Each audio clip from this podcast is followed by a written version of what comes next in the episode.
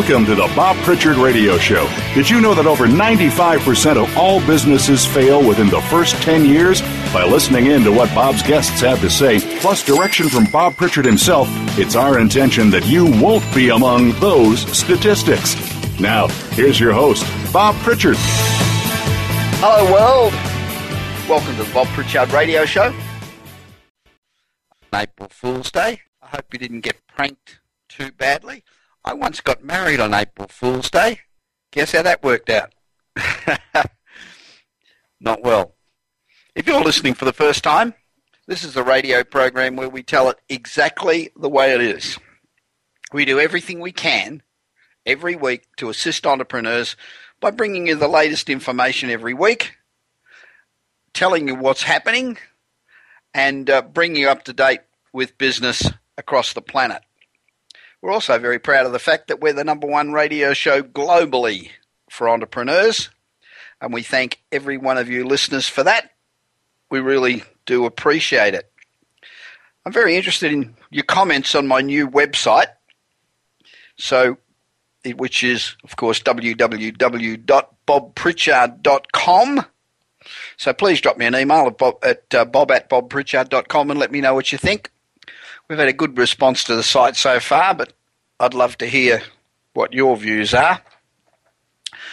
Now, my big issue with wearables like Google Glass and smartwatches is that they're so bloody unattractive. Well, maybe helps on the way.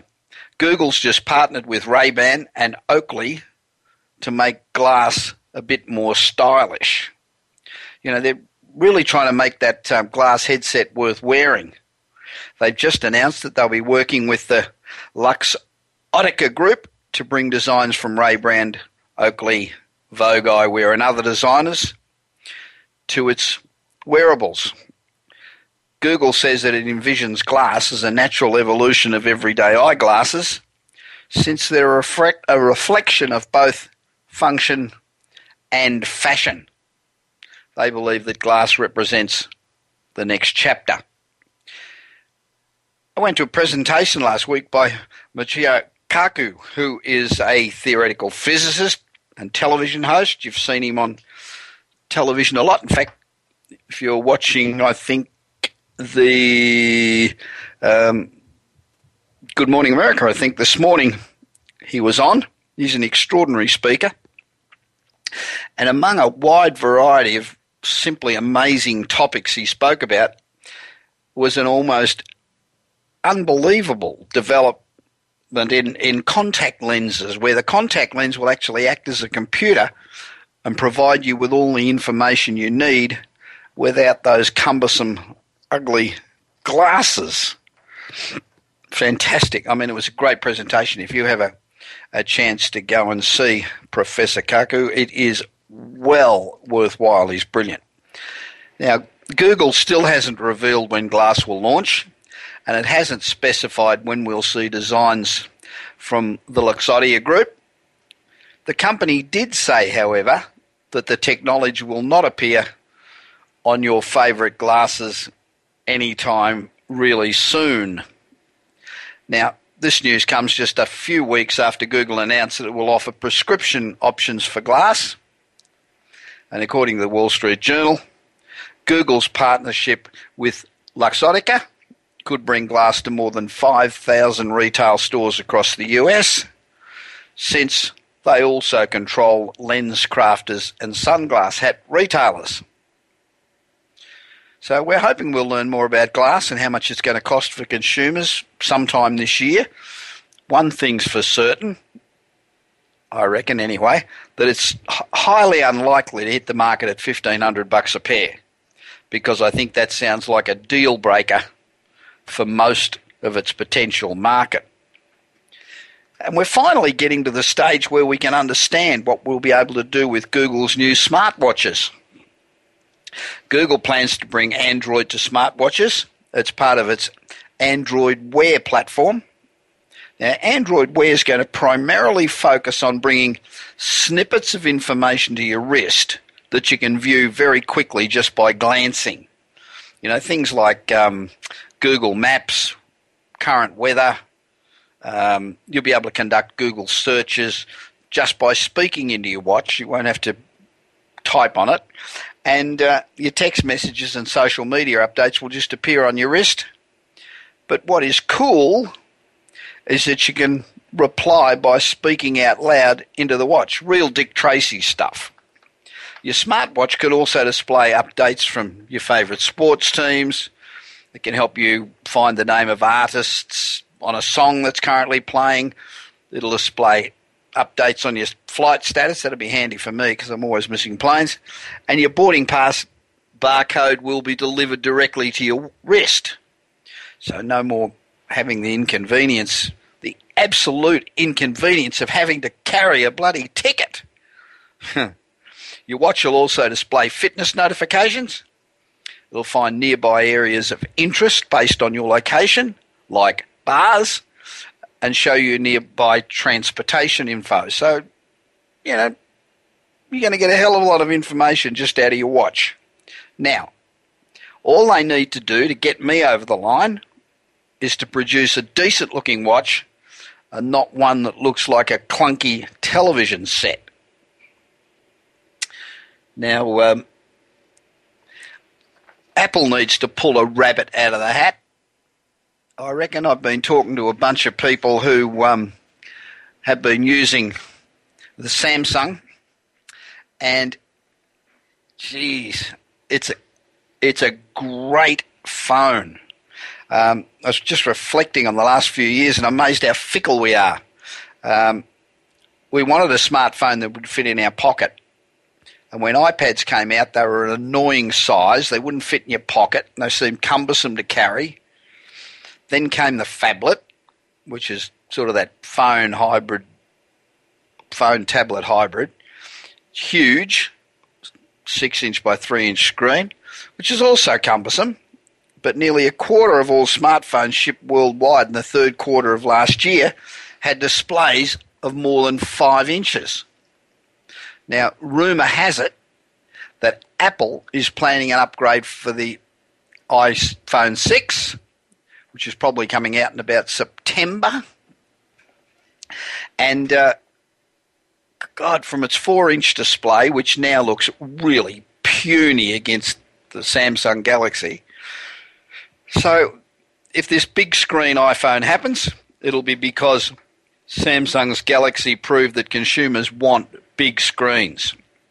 You know, on the big screen, I, I used one at the weekend. Um, excuse me, for for a little bit of time. I've used them before, but not really thought about it too much. Um, but on on the big screen, YouTube videos look fantastic, and you can read long articles without straining your eyes. You're not sort of squinting all the time.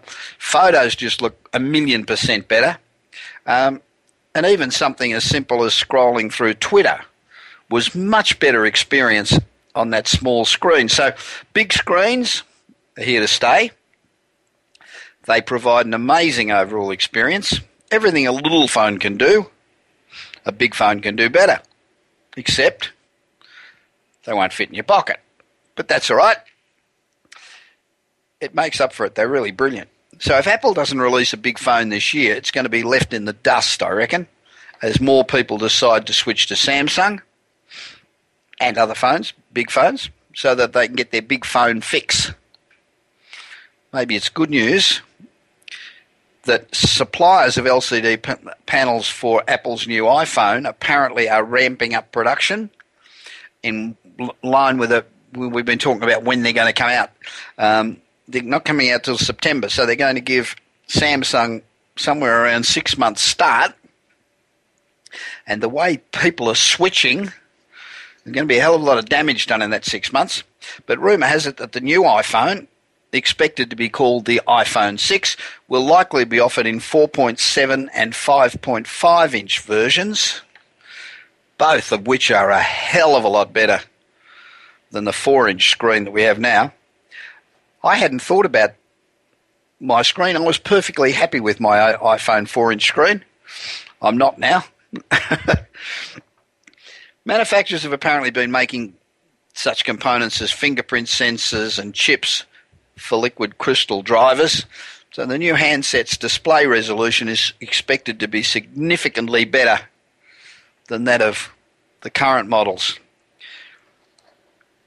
But you know, when you look around and see, you know, what things that you think are um, going to be big over the next few years, and I've said for the last couple of years that I think drones are going to be the big disruptor as well as 3D printers.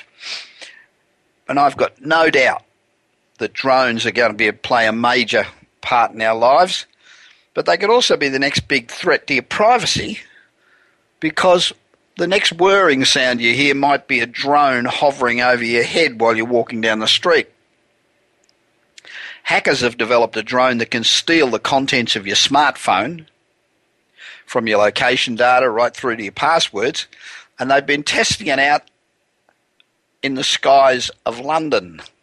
The technology, equipped with the drone, known as Snoopy, looks for mobile devices with Wi Fi settings turned on. So if you're walking down the street, you've got your cell phone, your Wi Fi settings on, bang. Snoopy takes advantage of a feature built into all small, small start again, built into all smartphones and tablets. When mobile devices try to connect to the internet, they look for networks that they've accessed in the past. So your phone will be sitting there shouting out the name of every network it's ever connected to. That's when Snoopy swoops in, sending back a signal pretending to be networks that you've connected with in the past. So devices two feet apart could both make connections with the quadcopter, each thinking it is a different trusted Wi Fi network. When the phones connect to the drone, Snoopy intercepts everything that is sent out and received. Woo. That includes all the sites you visit, credit card information entered or saved on different sites, your location data, your usernames, your passwords. Now, each phone has a unique identification number, MAC address, which the drone uses to tie the information and the traffic to the device. Now, CNN Money during the week took Snoopy out for a spin in London, and in less than an hour of flying, obtained network names and GPS coordinates for about 150 mobile devices in and out. So one drone plucked all the information from 150 mobile devices. And we're worried about the NSA. Crikey. I think at least the NSA aren't going to rip off your money. Well, maybe not. Now, Snoopy was also able to obtain usernames and passwords for Amazon, PayPal, and Yahoo accounts. Collecting metadata, metadata, or the device IDs and network names, it's probably not illegal. However, intercepting usernames, passwords, and credit card information with the intent of using them, at using them, would probably violate wiretapping and identity theft laws, I guess. Maybe collecting metadata is illegal as well. I'm not sure. I'll try and find out during the week and I'll talk to you about it next week.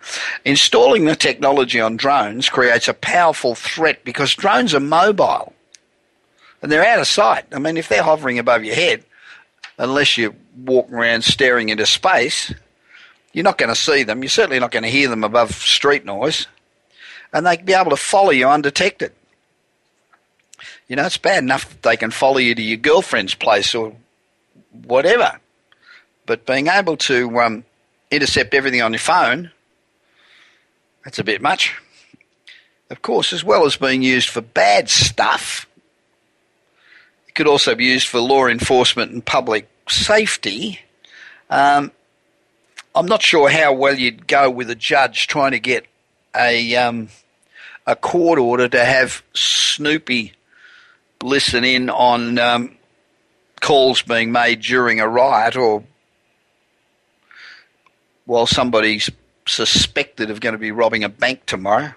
I'm not sure that that would fly. Oh well, the joys of modern technology. Because apart from drones, I think the next big disruptive change will be 3D printers. Now, my local office depot now has a 3D printer, although very limited in scope. But it's interesting to walk into Office Depot and see a 3D printer on the bench. Local Motors is planning to 3D print a car in five days. Now, this concept's nothing new. And later this year, Local Motors will 3D print an electric vehicle in just five days at the International Manufacturing Technology Show in Chicago. Now, a couple of years ago, the company got a lot of publicity by building an entire rally fighter off roader at the show over six days.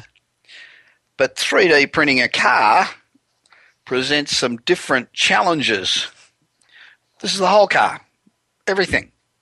And the demonstration is designed to show how advanced manufacturing techniques can deliver a stronger, faster, safer, and more efficient vehicle. Other than being electric, no details about the powertrain have yet been revealed. But they're aiming to deliver a sustainable green product, one that reduces production cost but also creates job opportunities. Hopefully, it'll be stunning to look at and fun to drive, but ultimately, it needs to be a car that people want to buy. You know, when I think about, I don't know why it should be any more labour intensive than, say, a Tesla, where they have very few people on the um, assembly line at Tesla. In fact, there's like one person with an iPad. So I'm not sure why 3D printing a car is going to use too many more people. Now, this program's all about entrepreneurs. We salute you whether you've just opened a dry cleaner or you've invented a new app. We don't care if you're 100 or we don't care if you're 14. If you're an entrepreneur and you have enough guts to go out there and give it a go, we're a big fan and we'll do everything we can to assist you. You know, when you're an entrepreneur, you put a hell of a lot on the line. You know, you put all your savings on the line. You put your time on the line. You put relationships on the line. You put your nerves on the line. You know, it's bloody stressful being an entrepreneur. So if you're out there giving it a go, that's fantastic and we applaud you. It's also very rewarding and far more rewarding than many other things that you can do, but only very few succeed and by listening to the Bob Pritchard Radio Show, we hope we give you some advice that helps you succeed. We're the number one show in the world for entrepreneurs, and so no matter where you are on the planet, we thank you very much for listening. Now, after the break, I'm going to be talking to Jay Samit. He's a really good guy. He pioneered the first video on computers, the first internet auction, digital distribution of music, ebooks, and a group group video chat on mobile devices. Jay's raised hundreds of millions of dollars for startups, sold companies to Fortune 500 firms, and taken companies public. Jay's last company, ooVoo, with 100 million registered users, was named the 2012 Venture Company of the Year, and his video chat app was named Best App Technology in 2013. He's a hell of a good guy. Uh, we belong to the same group, Metal, in um, Santa Monica, California, which is a phenomenal group of um, alpha leaders. He's also a member of the Magic Castle and got me some passes, so I love him forever. You're listening to the Bob Pritchard Radio Show on Voice America Business, and I'll be back with Jay in just a moment.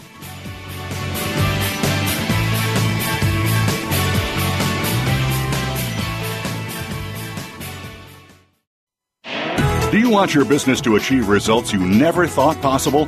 Bob Pritchard is recognized as the Business Leader's Advisor and has 30 years of experience as a straight talking troubleshooter for Fortune 500 companies and SMEs across the world. Whether you need a checkup across all departments of your business or simply want to improve marketing, advertising, performance measurement, or some other area, Bob Pritchard will work his magic so you can blow away your competition.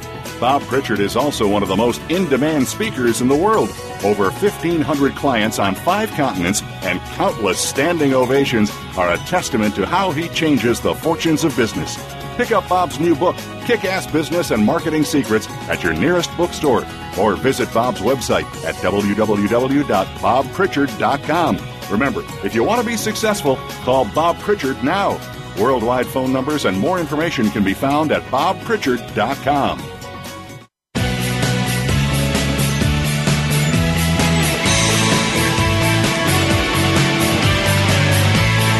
You are listening to the Bob Pritchard Radio Show. To connect with Bob, please send an email to bob at bobpritchard.com. That's bob at bobpritchard.com. Now, back to the show. Welcome back to the Bob Pritchard Radio Show.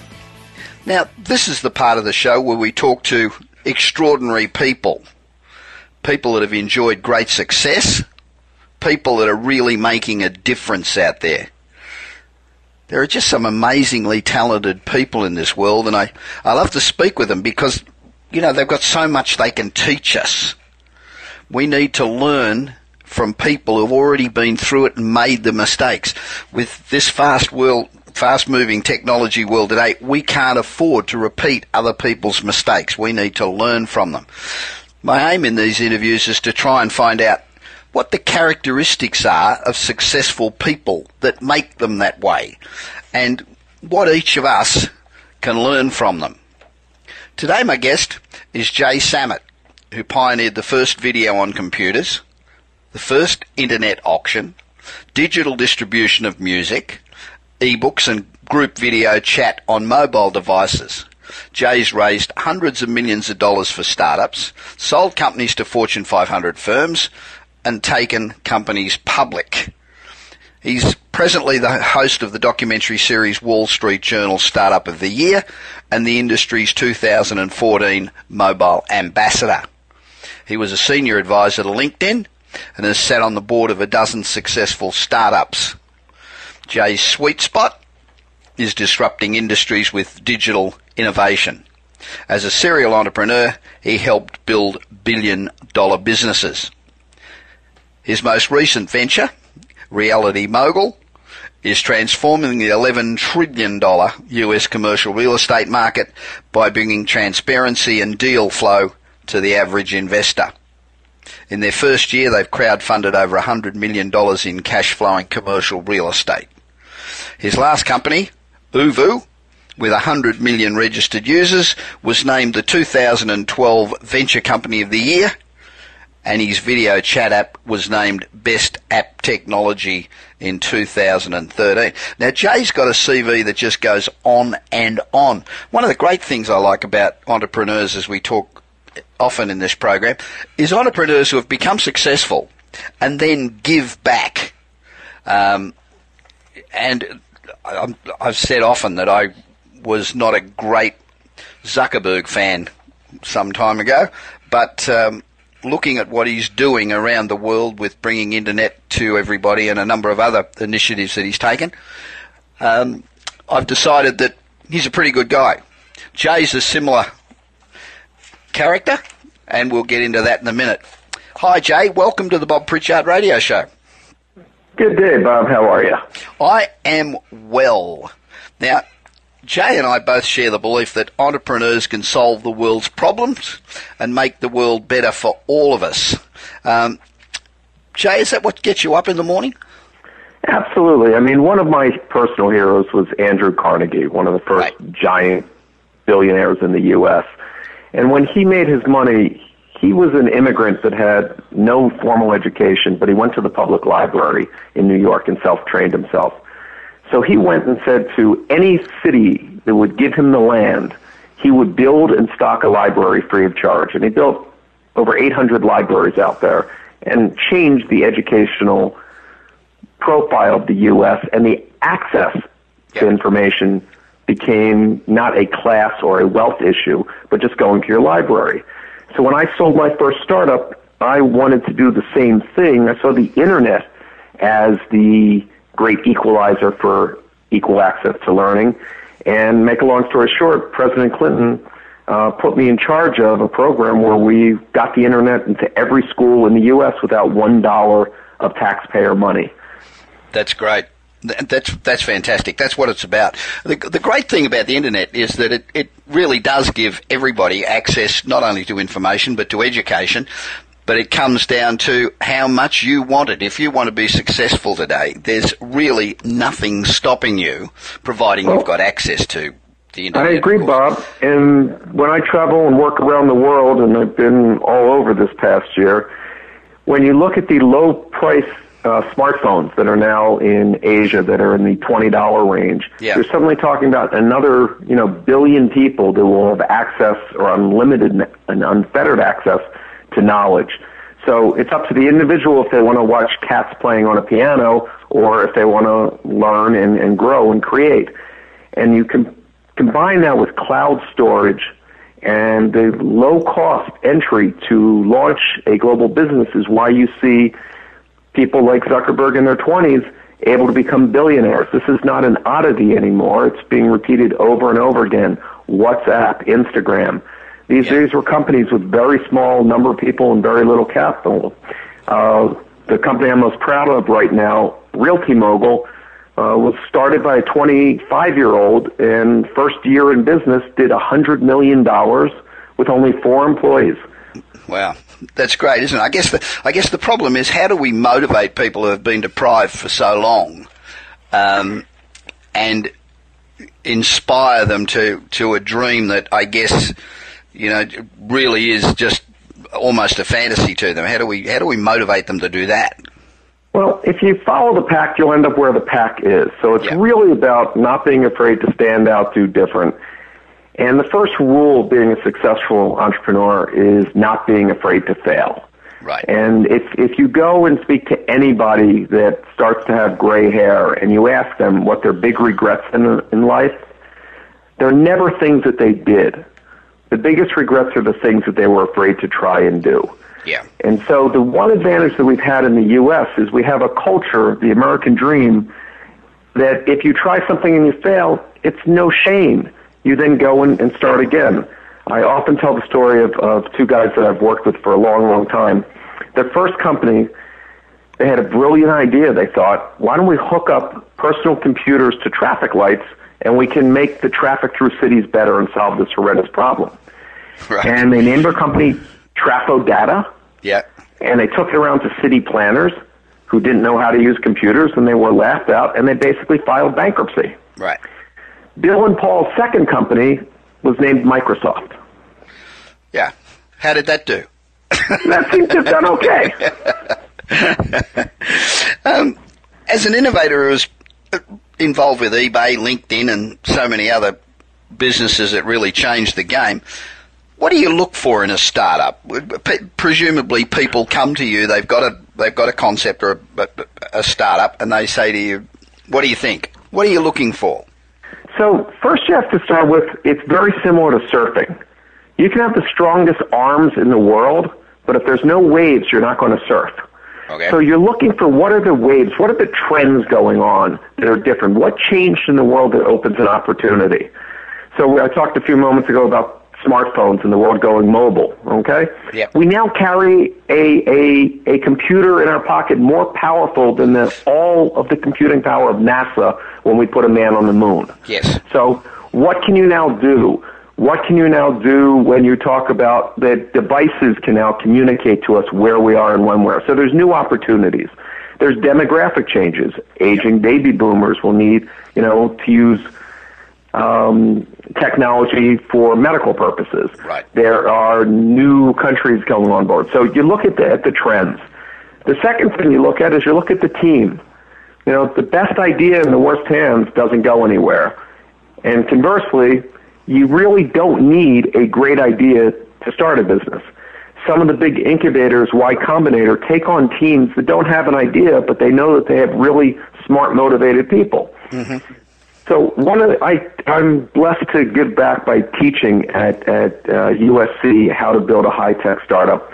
And here's the tip that I give my students: to be a big entrepreneur, to make big money, you have to solve big problems. Right. Every day we see problems, and most people go, "Oh my God, this is a problem," and they complain.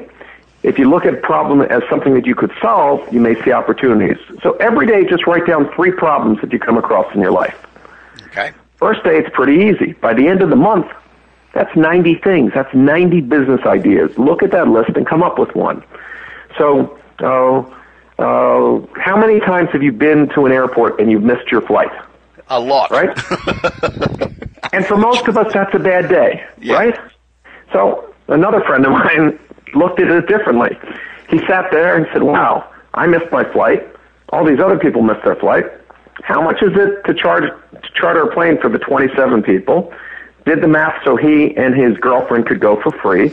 Right. And Richard held up a sign that he wrote on, on, a, on a whiteboard Virgin Airlines. And that's how Yeah. Branson started the airline. Yeah. He was in the music business. Yeah. But he saw an opportunity that day. Yeah.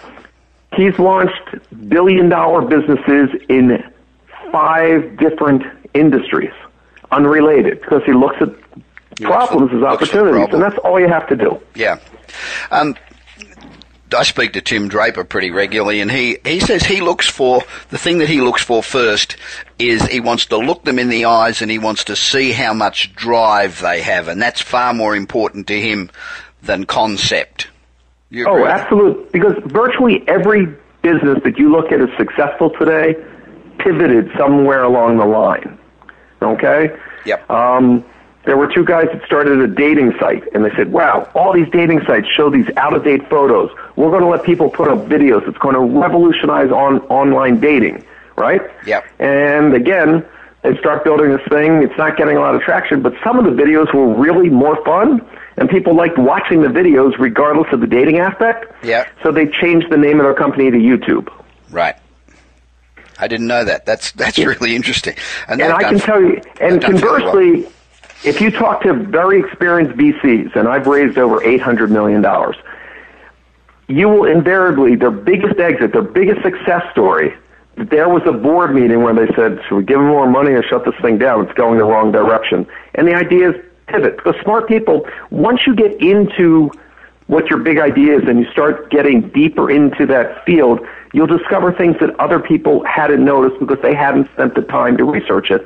And again, changing technology, changing demographics, make new opportunities that never existed before. And the big companies are so busy running whatever the old way was that it doesn't make sense to to cannibalize their business and they don't focus on change. Yeah, and they're they're so big that they um they can't pivot when they need to. They're they're, they're dragging around this ball and chain around their neck, and it's, it's too hard to um to to, to change their business model. It, uh, once Yeah, you- and, and so I'll give you the, I'll give you this classic one that's got me so passionate right now: Realty Mogul and and commercial real estate. Doesn't sound like anything having to do with technology. It's an eleven trillion dollar marketplace. A half of of uh, five hundred billion dollars worth of commercial real estate changes hands every year, Right. and yet you can go to anybody, the most experienced people out there, and say, "What is your cost of equity to buy an apartment building in in Dallas or in New York?" And they can't tell you. right. And yet I say to the same people, can you tell me the price of a 1988 Tickle Me Elmo doll? and you can go on eBay and know globally exactly the price of that commodity, yet you can't tell me what capital costs. Yeah. So there's inefficiency that no one has ever thought about making a trading platform, a place for regular investors to be able to buy equity or debt in commercial property, even though it's a giant market. Right. Now, huge regulatory hurdles that Jilliene Helman had to go through and a lot of research to, to work with the regulators to make it happen. But instantly they were able to crowdfund $100 million in property with only four employees. Right. It's fantastic, It's, isn't it? it's lo- look at look at the what data allows you to do. Look at what tools. I mean, there's so much 3D printers. Don't even get me started on how many businesses will be disrupted this year by 3D printing. Yeah. And- It'll be what Gutenberg did with the printing press. Right, I, I agree. I think um, I spoke on this program a few weeks ago, and I, I said that the two biggest changes I think, or most disruptive things in the next few years, are going to be 3D printers and um, I got a mental block for a minute. And drones. I think drones oh. are going to make a real mess of the transport industry, which is, has a lot of advantages as far as um, infrastructure in cities, and and um, it's going to make a huge difference. It's cheaper, it's quicker, it's more direct, and we and we take thousands of trucks off the road. Well, there's also other other ways of looking at. So we look at most of our life as an X Y axis, and drones allow uh, a Z axis for for for height. Mm. So let me give you an example. So as I mentioned, I host this Wall Street Journal Startup of the Year, where we get tons of submissions, and we look and and and whittle down, and at the end of the season, we pick the best startup. Right. This year, talk about drones. Imagine if you could change an iPhone so it can detect using uh, uh, uh, artificial intelligence oil and gas leaks from pipelines. Right? Yep. Fairly easy to do. Straightforward concept. Yep. Now attach that iPhone to a drone and that can now go up and down through Alaska, through Siberia, through the desert, through anywhere. Think of how that saves the environment. Think of the billions of dollars that it saves in, in wasted energy. Yep. Think of how much more efficient that is in trying to figure out how to get people into those inhospitable environments and how how quickly one simple thing, what I said at the beginning, having a superly powerful computer in your pocket can transform, you know, the entire oil and gas industry. I was wondering the other day why why hasn't somebody employed drones to find this Malaysian airliner instead of I would have thought that it would be much quicker. They can fly much lower. Well, the the, prob- the problem is flight time. You're talking about an area the size of the United States and no place to go back and recharge. So, well, so if you want to talk about you know big things that everybody would love to solve, batteries you're going to see over the next ten years. The whole concept of how we store and create uh, uh, renewable energy, batteries have to change. But couldn't, um, couldn't they recharge them off um, off boats? I mean, there's they've got plenty of but boats. again, your, your your your flight distance and time distance. You're talking if your boat's in L.A. No, no, no. Sorry, I meant if you if you're out. Um, in the supposed debris field that they're out now, and they've got 12 aircraft trying to carry, cover this Oh yeah, but that, that that debris field is the size of the U.S. They yes, don't have I, it more specific that. than that. Yeah. So so your nearest boat, I was saying, would be L.A. You you can't get it as far as Phoenix before you have to turn around and, and recharge. Right. Um, 20 year olds seem to be making the news every day. Of course, the ones that, that do have a startup and sell them for billions of dollars are probably one in a million that have got startups happening. But um, is it that much easier to start a business today? I mean, it's um, absolutely. It's still so, a daunting task to take something from nowhere and make it huge, isn't it? It, it's it's always you know, a challenge to, to, to build something, whether it is a, a local restaurant, whether it's, it's an internet startup, whether it's a service industry. But here's the advantages today. Back in my day, when I first started a company 30 years ago, you had to buy all this hardware and all this processing power and, and have what we used to call iron in the back room. So mm. your infrastructure costs were very huge. Today, you can run your entire business off the cloud. You can use free software, you know, SaaS models. You can basically run it virtually. Your employees can be all over the world, and if you're not paying for phone bills, you're using Viber or Skype or, or FaceTime. You're, you're able to leverage other people's manufacturing or processing. There are companies that will, you know, outsource various pieces of it for you so you don't need as many full-time workers. And you suddenly see that the efficiency that you can get to a minimal viable product with a couple thousand dollars in the tech space and very quickly see if you have traction. And that's why it is so easy and you see so many companies started and yes, they don't all make it to the billion dollars, but there are many people that you don't know that have found very nice little niches sure. where they're making millions. Sure. And so my guiding philosophy is you either have to be the best in the world at what you do or the only one doing it. And therefore, by definition, you're the best. So just right. find a niche that you can defend. And there's so many new areas that that pops up that technology is again changing. 30 years ago, um, going back to the day, um, it was always difficult. We, we, thought it was difficult then to communicate into the marketplace, you know, with with the limited amount of media that we had then.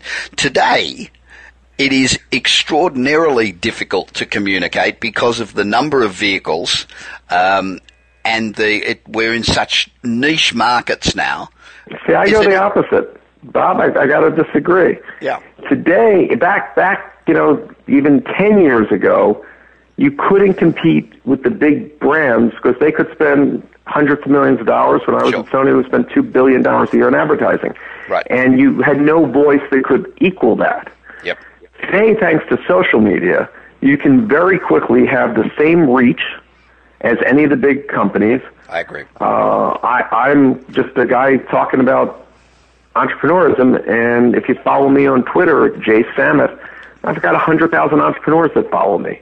Right. Uh, I can I can reach out to all over the world very quickly without spending any money, and you see many brands starting that if they have a point of view, it gets embraced, and conversely, if a brand, big or small, does something that the public doesn't like, the public's voice is strong enough to change that policy. Uh, Bank of America wanted to charge, you know, monthly for checking accounts. It went all over Twitter, went all over Facebook. They had to back down. Yeah. The whole Jasmine Revolution, the Arab Spring, was about social media telling dictators we're not taking it anymore, and most of those ended up overthrowing their governments without bullets being fired. Yeah. So you've raised hundreds of millions of dollars for startups. Now, is crowdfunding the answer now for, again, it's hard to cut through the clutter, isn't it? But is that so the crowd, answer? crowdfunding falls the, the widest gambit. So with Realty Mogul, we're basically accredited investors, so people at a right. certain financial level making an informed decision. At the other end of the spectrum is unregulated things where anybody sends up their money and it's a leap of faith whether or not you'll ever see what you were promised. Right. So I think it'll sort out. I mean, over a billion dollars have been pledged to Kickstarter projects. Yes. That, that's a phenomenon. That really shows what can go on. Yeah. And let's break down what people are really saying.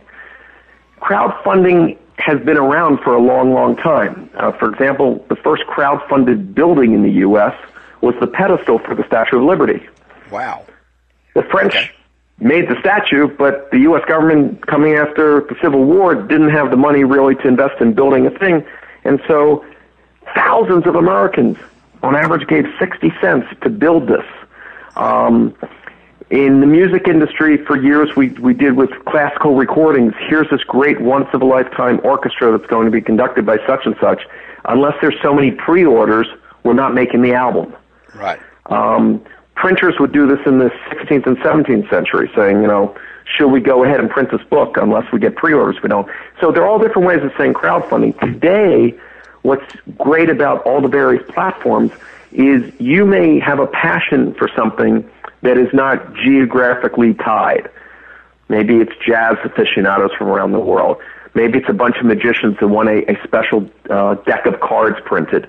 All these very quickly get funded on crowdfunding platforms, so it's a form of advance orders. Uh, what I'd be worried about is the get rich quick schemes that are unregulated, that are yeah. not following the SEC rules. Right that's you know with every with every new technology there's always somebody that wants the the, the, the quick way to separate the public from the money. Yeah. And speaking of magic you're um, uh, a member of the magic castle aren't you? Did i read that yes uh, my, my my my hobby and passion and how i paid my way through college i'm a performing magician now, th- this is this is my opportunity. I have been living in Los Angeles for 25 years, never been to the Magic Castle, always wanted to go. Anytime so you want, I'll give you passes. Half a million people, I'm asking you. Any, you, you can go anytime, and anybody that, that's listening to the show, you can you know ping me on Twitter, and I'll send you passes. I'm I'm super passionate. But let me tie the two together. So here I'm considered one of the foremost authorities on startups and, and using technology. And if it hadn't been for my personal passion, I wouldn't have discovered the following business story. So when I was a kid, there was a magic store in every in every mall, and that's kind of disappeared. And and you can buy tricks online from companies, but where does new magic get discovered?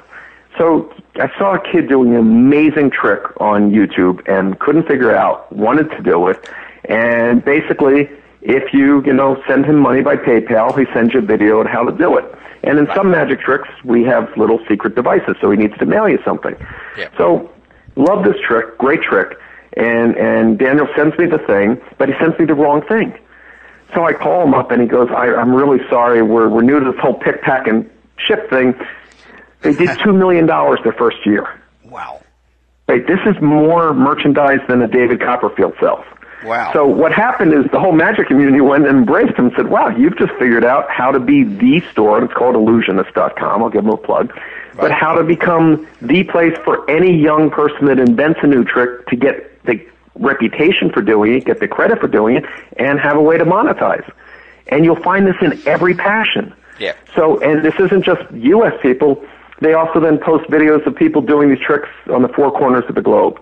Right. So it, it's become a very small and connected world. Yeah, it sure has. Now, we, we're getting close to running out of time. As I mentioned earlier, you have been a giant in um, philanthropy and, and helping all sorts of causes, um, including tsunami aid, um, Katrina relief, and a number of other things. And you um, spearheaded the internet's first auction. Um, what fuels this philanthropic drive of yours? I've been very blessed. I grew up the son of a school teacher, you know, very lucky to have the, the, the blessings that I've had. And it's up to those that have to help. You don't judge a society by looking at the people at the top. You judge a society by what they do for the people at the bottom. I agree. And my personal expertise is in how to help empower people to make a change. But in some situations, there's you know disasters that happen. I mean, when when the tsunami hit, it it it was you know devastating, and we weren't really able to twist the arm of of every every music star out there to go and support. Sure. And you know, it's a it's an obligation, but you get so much more from giving and getting involved. You know, every company should have a cause marketing project, and every year my companies always do. It's great for team building, and it also gives you purpose because the purpose of life is to have a life filled with purpose. I agree entirely. Jay, you're a great guy. Thanks very much for joining me on the Bob Pritchard Radio Show. I really do appreciate it. I'll see you Saturday at Metal. Now, how does if somebody wants to find out more about you, what do they do? Where do they Um, go? You can follow me on Twitter, J A Y S A M I T, or there's a Wikipedia page that somebody put up that's pretty good, or you can link to me on LinkedIn. Look forward to communicating with anybody and uh, helping entrepreneurs be successful. Thanks, mate. Jay, I hope to catch up with you soon. Probably Saturday. I guess. And I'll be back with more of the Bob Pritchard Radio Show right after this short break.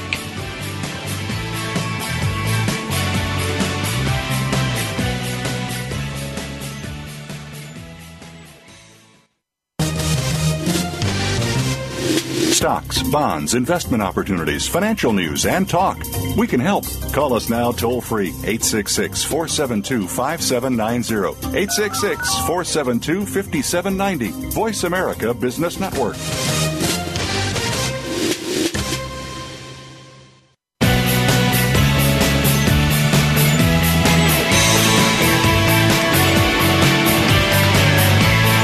You are listening to the Bob Pritchard Radio Show. To connect with Bob, please send an email to bob at bobpritchard.com. That's bob at bobpritchard.com. Now, back to the show. Welcome back to the Bob Pritchard Straight Talking, absolutely no bullshit radio show. Coming to you this week from my hometown of Los Angeles. Another beautiful week in California. Climate here is just absolutely perfect. A couple of weeks ago, I mentioned that I'd attended a presentation by Thomas Suarez, who's a 14 year old app developer who gave a tremendous presentation at TED a couple of years ago and was highly, at the presentation I went to, was highly critical of the current state of US education. He um, mentioned that while 100% of Chinese high school students could write code, only 5% of American high school children could write code. Now, I fished around during the week to see if I could find out um, what the f- statistics were for places like um, Germany and England and Australia and others, but I was unable to. But I would suggest that they're probably not much different than America. So, 5% of American kids can write code, 100% of Japanese, of Chinese kids can write code, and we are in a technology world. It's a bit of a worry, isn't it? And uh, could this be contributing to the fact that Chinese are doing better than anybody else, including Silicon Valley, Valley companies, in developing and marketing online products? I mean, they've got a huge domestic market, we'll give them that. But nevertheless, um, if you have a look at um, Alibaba against Amazon, or Alipay against PayPal, or QQ against Facebook, or WeChat against WhatsApp. I mean, we're getting murdered in all of them. And, you know, we really need to make some changes. And WeChat's much more than just a social network product. It's it's an e-commerce platform now, and it's even threatening Alibaba's marketing position, market position in China. And you know, it only took Alipay eight months to build Yuebao into a hundred billion dollar cash management fund business. Eight months, hundred billion. Shoo. Now, these companies are very soon going to invade the US market. They're going to be competing with us head to head. Huawei spent 10 years to become the domestic market leader in China and in the next 10 became the world's leading telecom vendor. 10 years. We really have to have a very good, hard look at our education system. Um, I spoke a couple of days ago with um, Tim Draper, and next week we are covering the um, his plan for six Californias. And one of the things that he says we need to do is we really need to shake up our education system. It simply isn't working. We're teaching people shit they don't need to know, and we're not pe- teaching them stuff that they do need to know. So, I don't know. We need to do something. And you sit there and you watch these deadheads in Washington. I mean, seriously, how can we have, what, 600, 700 members of the Senate and the House? And every single one of them's a fuckwit. I mean, they're not doing anything for us. It's time we stood up and said, hey, listen, we need to get a government that governs and we need to get an education system that educates. And we need to do it now.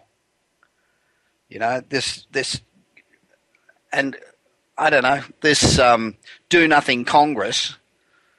I mean, it's not funny, it's bloody tragic. And it's costing all of us. It's costing all of us now it's costing all of us a shed load of money and it's costing us our future. We need to do something. Anyway, one thing I love about being a speaker and, and giving presentations about business all over the planet, and you know, I think at last count I'd spoken in 53 different countries, is apart from seeing a lot of the world and having a good time and meeting a lot of people in a lot of industries in different cultures, which is fantastic.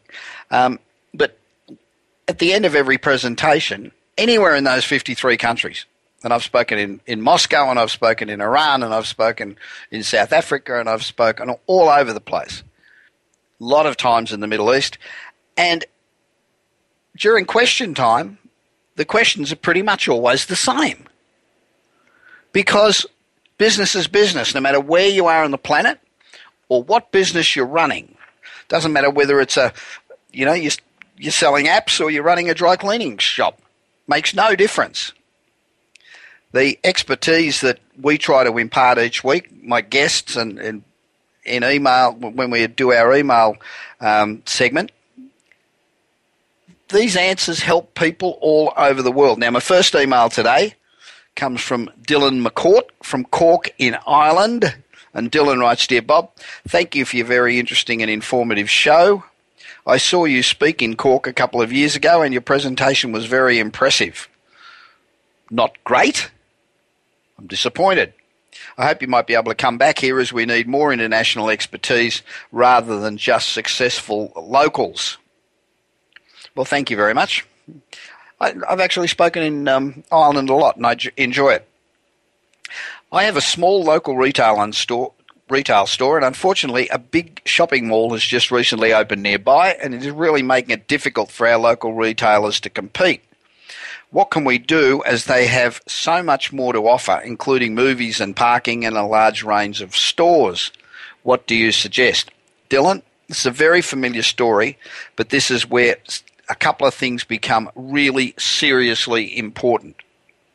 I've got a gift store near where I live that has spectacular window displays that attract people to come and look at the interesting and quirky things that they have at their shop. Now, you can't get these things in the big um, box or, or shopping centres. They employ a very creative young student merchandiser who's still doing classes. He's not very expensive, but has a wonderful flair for the spectacular. You also need to really understand the market segments you're going for and ensure that you have the right product mix to appeal to them.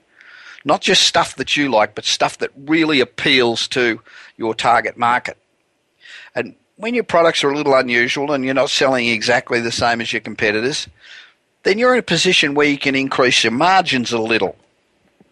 And this is where sensational customer service really begins to differentiate your small store from the stores in the big centres. A few years ago, I was retained by a shopping centre, a suburban shopping centre, to try and beat a major Westfield centre. Now, you know, you're really up against a few things covered parking and, you know, a multitude of stores and a whole bunch of things. Well, we, we got everybody together and we had a meeting with them and told them that they had to produce phenomenal customer service. We gave them a week to come up with some brilliant ideas, and then we went back. We did some customer service training. We um, put on entertainment out in the street, um, and we put down little red carpets out the front of every store. We offered people cookies and, and coffee and a whole range of other things. We did a whole bunch of promotions. We made it fun to go shopping.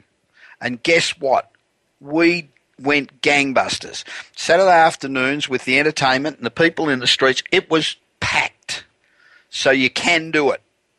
And um, on its way to you is a copy of my latest book, Kick Ass Business and Marketing Secrets how to Blitz Your Competition, which has been a huge success for me, and I thank you for that. That'll be off to you tomorrow. I've run out of time for any more questions, but I'll handle a couple more next week. And if you're a regular listener to the show and are benefiting from the advice that my guests and I give you each week, please tell your friends to listen. Go to my website at bobpritchard.com. Subscribe to my monthly newsletter. We've got a newsletter going out at the moment. Send in your questions. Email me at bob at bobpritchard.com. Follow me on Twitter, Facebook, Google Plus. Be my friend on LinkedIn. Be my contact. We use LinkedIn a hell of a lot, and it's fantastic. And don't forget, if you've got a particular guest you would like me to interview, or a particular topic you'd like me to address, please email me at bob at bobpritchard, P-R-I-T-C-H-A-R-D dot com. I hope you've enjoyed the show. We're very pleased to have been bringing you this show since 2011. We've just been renewed for another year. So I'll be with you at the same time next week, no matter where you are in the world, to discuss the critical issues that confront small business everywhere. As I mentioned, next week I'll be speaking to the legendary Tim Draper about his bold Six California's ballot initiative. Thanks for listening to the Bob Pritchard No Bullshit Business Radio Show for Entrepreneurs. And remember, if you're serious about being successful, this is the place to come every week at the same time. My thanks to everybody at Voice America Business for helping me get on air again this week. And this is Bob Pritchard, and I hope you have a fantastic coming week. You've been listening to the Bob Pritchard Radio Show. Please join us again next Tuesday at 8 p.m. Eastern Time, 5 p.m. Pacific Time on the Voice America Business Channel. Until then, enjoy another week of success in your business and your life.